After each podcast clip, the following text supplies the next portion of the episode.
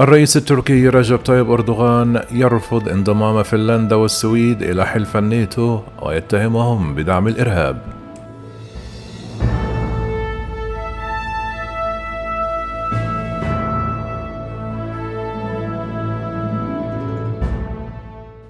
بعد أن تقدمت كل من فنلندا والسويد رسميا للانضمام إلى حلف شمال الأطلسي قررت تركيا موقفها الرافض. اعتبر الرئيس التركي رجب طيب أردوغان أن الناتو مهمته حماية الأمن والاستقرار في العالم وأن بلاده لن تقبل انضمام دول تدعم الإرهاب.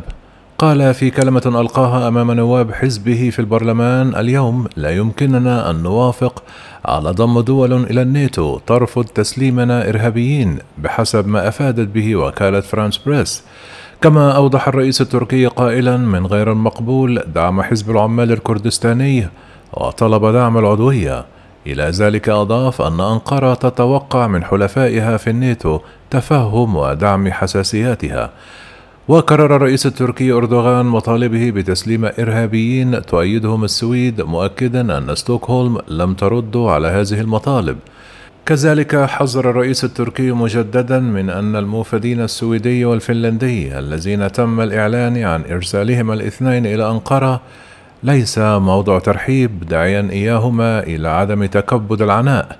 وتتهم تركيا البلدين بتقديم ملاذات آمنة لعناصر من حزب العمال الكردستاني الذي تصنفه تركيا بأنه حزب إرهابيا فضلا عن مواطنين أتراك من أنصار رجل الدين المعارض فتح الله جولن يذكر أن توسيع الحلف يتطلب إجماع الدول الأعضاء الثلاثين وبينهما أنقرة التي أعلنت مؤخرا رفضها انضمام هيلينسكي وستوكهولم على الرغم من حصول محادثات دبلوماسية خلال عطلة نهاية الأسبوع.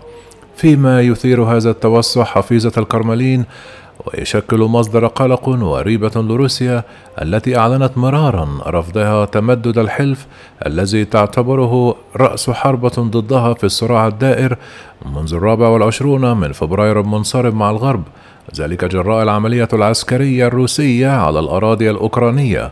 لا سيما أن انضمام فنلندا سيوسع الحدود المشتركة بين الناتو والأراضي الروسية من حوالي 700 كيلومتر إلى أكثر من 1200 كيلومتر.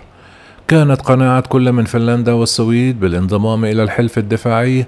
تعمقت مؤخرا جراء الدخول الروسي إلى أوكرانيا بالتزامن مع ارتفاع التأييد الشعبي لها في البلدين خلال الأشهر الماضية.